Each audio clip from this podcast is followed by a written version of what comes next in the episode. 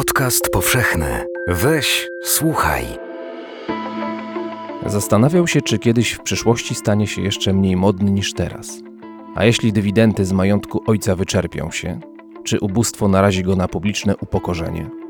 Wszystko sprowadzało się do pieniędzy, do słodyczy, jaką wlewają w duszę. Pieniądze były rodzajem łaski. Wszędzie, gdzie bywał, fakt ich posiadania dzielił ludzi.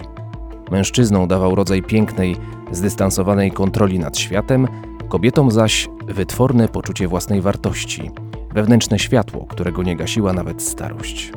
Łatwo było uwierzyć, że jest mu przeznaczone pisać dla nielicznych, być może dla potomności, i nigdy nie zeznać dobrodziejstw, którymi mógłby się cieszyć teraz, takich jak własny dom, piękny ogród i brak lęku o przyszłość. Pozostała mu duma z podjętych decyzji, z faktu, że nigdy nie poszedł na kompromis, że bolały go plecy i szczypały oczy, tylko dlatego, że całe dnie poświęcał pracy nad sztuką, czystą i nieograniczoną przyziemnymi finansowymi ambicjami. Dla jego ojca i brata, a także dla wielu osób w Londynie, porażka rynkowa stanowiła pewnego rodzaju sukces. Natomiast o sukcesie rynkowym się nie rozprawiało. Nigdy w całym swoim życiu nie gonił za przekleństwem popularności. Chciał jednak, by jego książki się sprzedawały. Chciał błyszczeć wśród innych i zgarniać tantiemy autorskie, w żaden sposób nie sprzeniewierzając się swej sztuce. Kolm Toybin, Mistrz. Fragment w przekładzie Jerzego Kozłowskiego. Colm Toybin, autor Mistrza, urodził się w 1955 roku jest jednym z najwybitniejszych pisarzy i eseistów irlandzkich. Kiedy miał 20 lat, wyprowadził się z Irlandii i zamieszkał w Barcelonie. Tam brał aktywny udział w ruchach antyfaszystowskich. Ślady decyzji o emigracji, jak również fascynację Hiszpanią odnaleźć można w debiutanckiej powieści Południe z 1990 roku. Doświadczenia podróży powracają w twórczości Toybina nieustannie. Są obecne w kolejnych jego powieściach, jak choćby w książce Mistrz, opartej na historii Henry'ego Jamesa, a także w Brooklynie, przedstawiającym historię młodej Irlandki, która wyrusza do nowojorskiej dzielnicy. Brooklyn staje się dla niej przestrzenią wielopoziomowej wolności. Obok kwestii mechanizmów ucieczki i powrotów do Irlandii, a także irlandzkiej tożsamości, Toybin jest aktywnym działaczem ruchów LGBT. Zabiera głos w sprawach politycznych, przede wszystkim w sprawach politycznego wymiaru seksualności. Czy określiłby się pan jako pisarz polityczny? Polityka dotyka nas wszystkich, niezależnie czy jest się pisarzem czy, czy stolarzem. Polityka przenika do naszego życia, jest jego ważnym, fundującym elementem. Tak więc oczywiście, że jestem pisarzem politycznym. Gdybym twierdził inaczej, wyszedłbym na głupca. Polityka obok wielu innych rzeczy ma kluczowe znaczenie dla mojego życia, a więc również dla mojego pisania. No ale jednak polityczność pisarza jest inna niż stolarza. Pisarze w ogóle są świetni w podkreśleniu swojej roli i znaczenia. Ale faktycznie, dzięki powieści możemy wyobrazić sobie życie innych ludzi. I to nas zmienia. I przynajmniej teoretycznie powinniśmy przez to stawać się lepszymi ludźmi, lepszymi obywatelami. Niestety tak się nie dzieje. A przynajmniej nie dzieje się wystarczająco często. Ale my, pisarze, nie powinniśmy tak bardzo nad tym rozpaczać. Wszak nasz wkład w rozwój cywilizacji nie jest aż tak wielki. W moim przypadku jest nieco inaczej. W ostatnich latach moje powieści stały się dość popularne, podobnie jak moje nazwisko, więc mogę pozwolić sobie na przykład na krytykę Donalda Trumpa, choć to akurat nie jest trudne. Mam nadzieję, że ta krytyka przełoży się na wybór większości Amerykanów w najbliższych wyborach. Z kolei w Irlandii odbyło się niedawno referendum w sprawie małżeństw jednopłciowych. Tu także zabrałem głos jako osoba publiczna ale mam wrażenie, że ludzie wsłuchiwali się w głosy inne niż mój. Miło jest więc myśleć o sobie jako o wpływowej jednostce. Ale prawda jest taka, że pisarze mogą co najwyżej wpływać na kształt naszych snów i marzeń, a nie to, jak działa Unia Europejska. Dlaczego więc zaczął pan pisać? Gdy się pisze, a potem publikuje, chce się dotrzeć do czytelnika. Czasem jednak odkrywa się, że dociera się nie tyle do konkretnej osoby. Nie wpływa się na jej decyzje, na przykład przy oddawaniu głosu w wyborach prezydenckich. Wpływa się za to na jej system nerwowy. Pisarz może dotknąć czegoś bardzo głębokiego, jednocześnie tajemniczego, bardziej z porządku snu niż życia codziennego. To ogromna moc. Mamy tu do czynienia z czymś zbliżonym do doświadczenia religijnego czy mistycznego. Ale z tym też nie można przesadzać. Nie jesteśmy kapłanami. Niektórzy twierdzą, że w postsekularnym świecie pisarze pełnią właśnie funkcję, rolę ostatnich kapłanów. It has been important in the creation of certain cultures. Pisarze i literatura bez wątpienia odgrywała i dalej odgrywa olbrzymią rolę w tworzeniu kultury. Na przykład naród irlandzki został wynaleziony w ten sposób. Postacie takie jak Yeats, John Millington Synge czy Lady Gregory odegrały olbrzymią rolę w procesie tworzenia zrębów państwowości. W tej kwestii Irlandia ma wiele wspólnego z Polską. Miłosz, Szymborska czy Herbert. Ich wpływ na kształt Polski trudno przecenić, nawet jeśli duża część ludzi ich nie czyta. Pisarze wymyślają język, ale i rzeczywistość. Pomagają narodowi, który nie ma swojego państwa, przetrwać w stanie pewnego snu czy też marzenia. Tak samo jak w przypadku teatru, który odegrał olbrzymią rolę w życiu Polaków i Irlandczyków, nawet tych, którzy nie chodzili na spektakle. In the same way as Irish theatre, has had that sort of effect, even on people who didn't go to the theatre.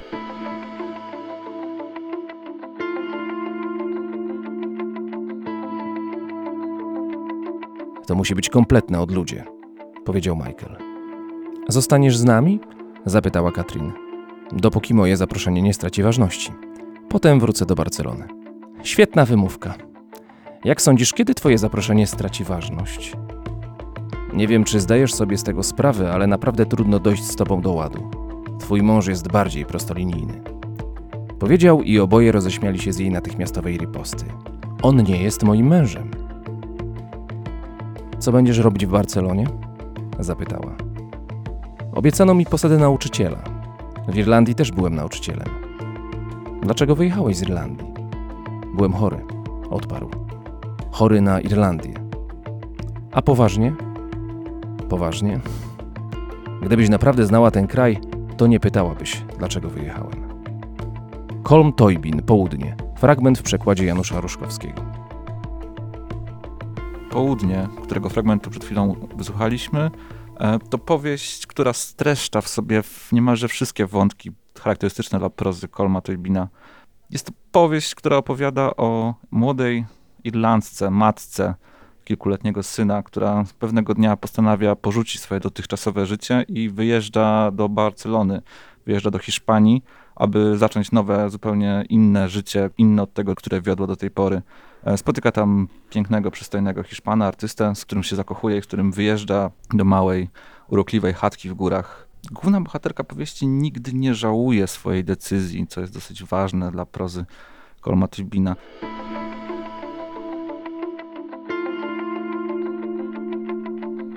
Czy widzi pan jeszcze jakieś inne podobieństwa między Polską i Irlandią? Choćby w kwestii katolicyzmu czy konserwatywnej obyczajowości? I think you tend to be smarter than we are. You speak more languages. Wydaje mi się, że wy, Polacy, jesteście mądrzejsi od nas. Mówicie w wielu językach. Bardzo rzadko można spotkać Irlandczyka, który mówi w języku innym niż angielski. W Polsce ludzie mówią po rosyjsku, niemiecku czy angielsku. Dzięki temu uzyskuje się rodzaj intelektualnej elastyczności. Co do katolicyzmu i konserwatyzmu, zgoda. To nas łączy. Dodałbym jeszcze problem emigracji nieustanne poczucie bycia nękanym, bycia otoczonym przez wrogów i co chyba najważniejsze, zarówno Polacy, jak i Irlandczycy przez wieki nie mogli być sobą. Musieliśmy siebie samych sobie wyobrażać, podczas gdy na przykład Francuzi i Niemcy jednoczyli i umacniali się. My mogliśmy jedynie śnić o własnym kraju. Wydaje mi się, że z tego powodu mamy bardzo specyficzne poczucie humoru. Widać to choćby w wierszach Zagajewskiego czy Szymborskiej, gdzie śmiertelnie poważne tematy zawsze przeplatają się z genialnymi żartami. W naszej literaturze jest bardzo podobnie.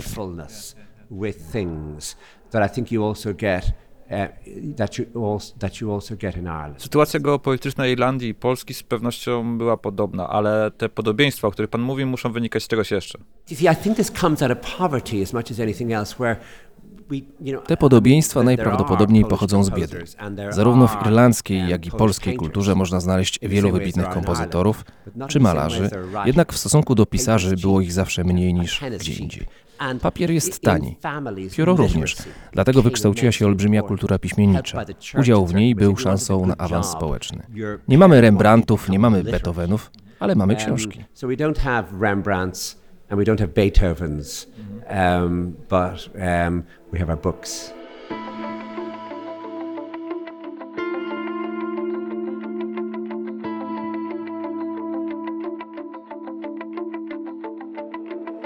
Grozi ci wielkie niebezpieczeństwo, wyszeptałam. Obserwują cię. Gdy odejdę od stołu, musisz odczekać kilka minut, a potem pójść za mną. Nikomu ani słowa.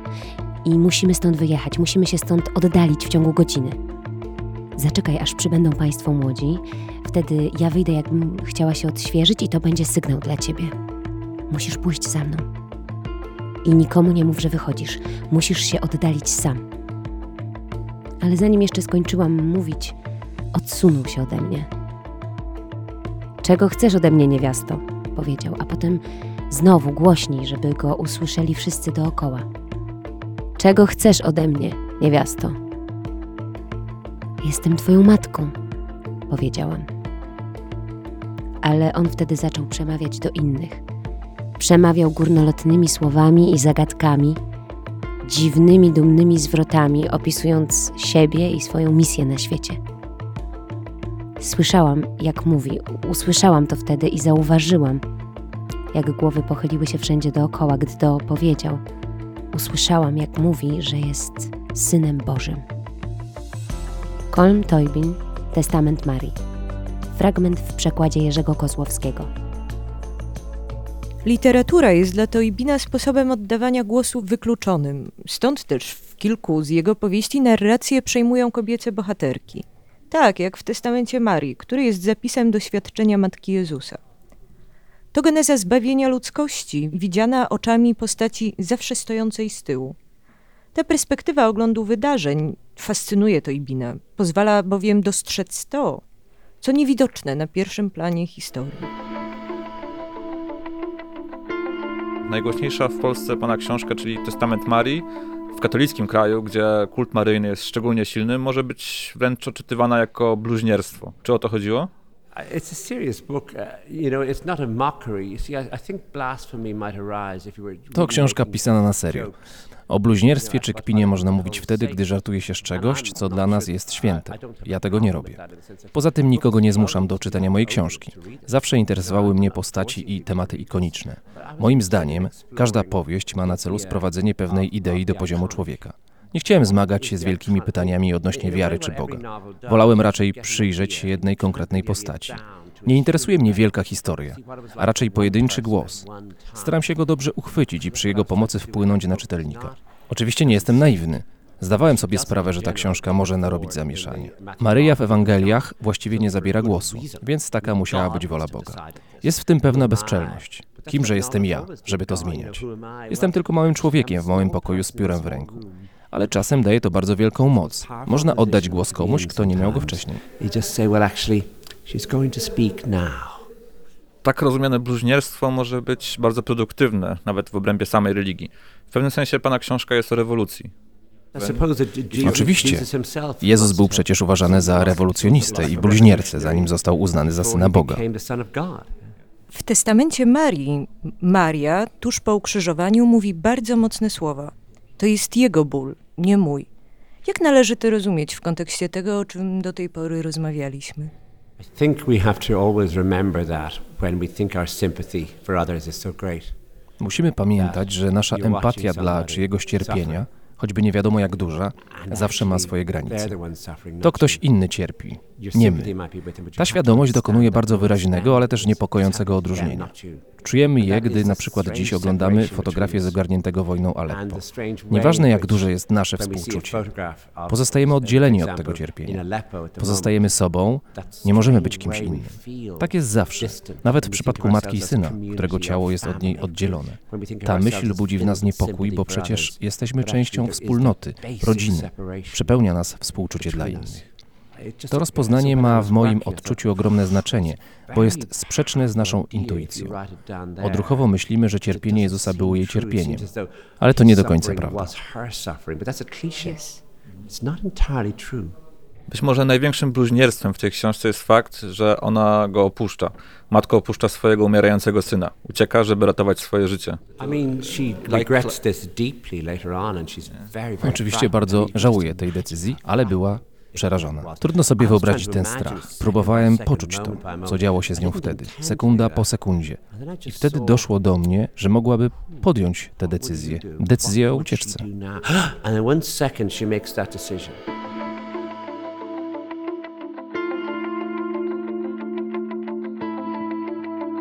Postanowiłam napisać do Toma. Chciałam napisać, że wyjechałam na jakiś czas i że pewnie niedługo się zobaczymy.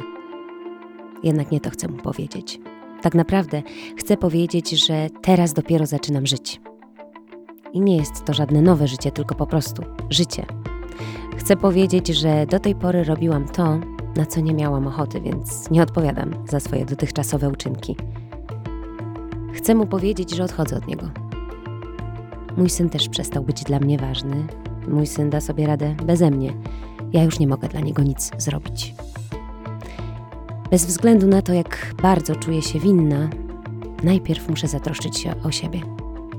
Kon Toybin, Południe. Fragment w przekładzie Janusza Ruszkowskiego.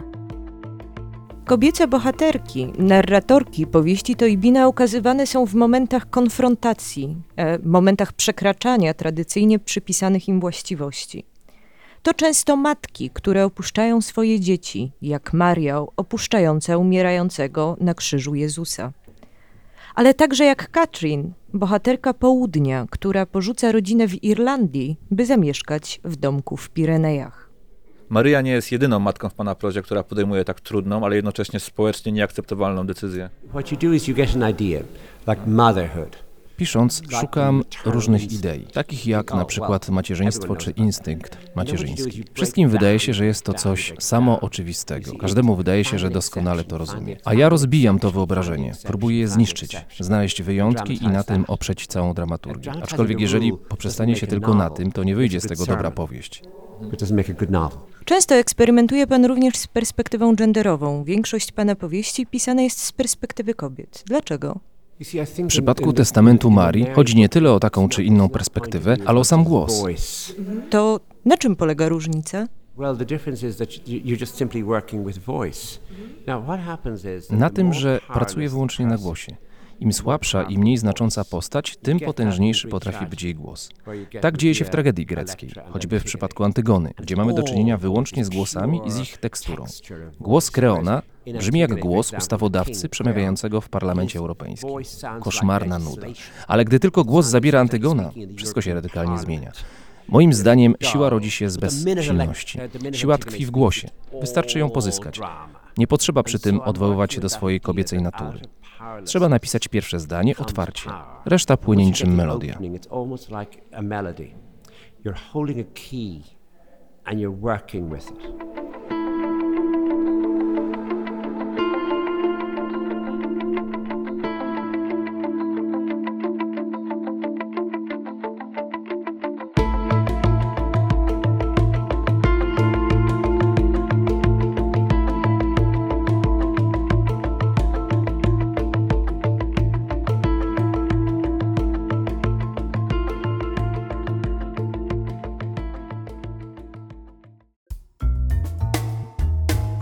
Dzisiejszy odcinek przygotowali dla Was Katarzyna Trzeciak. Michał Sowiński i Piotrek Żyła. Facebookową grupę Books Not Dead prowadzi Monika Ochendowska.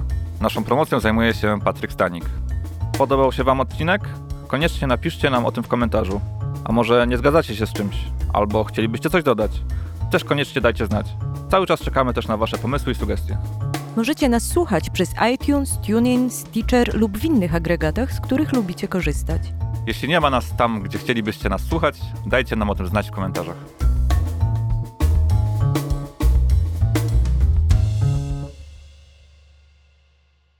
Podcast powszechny. Weź, słuchaj.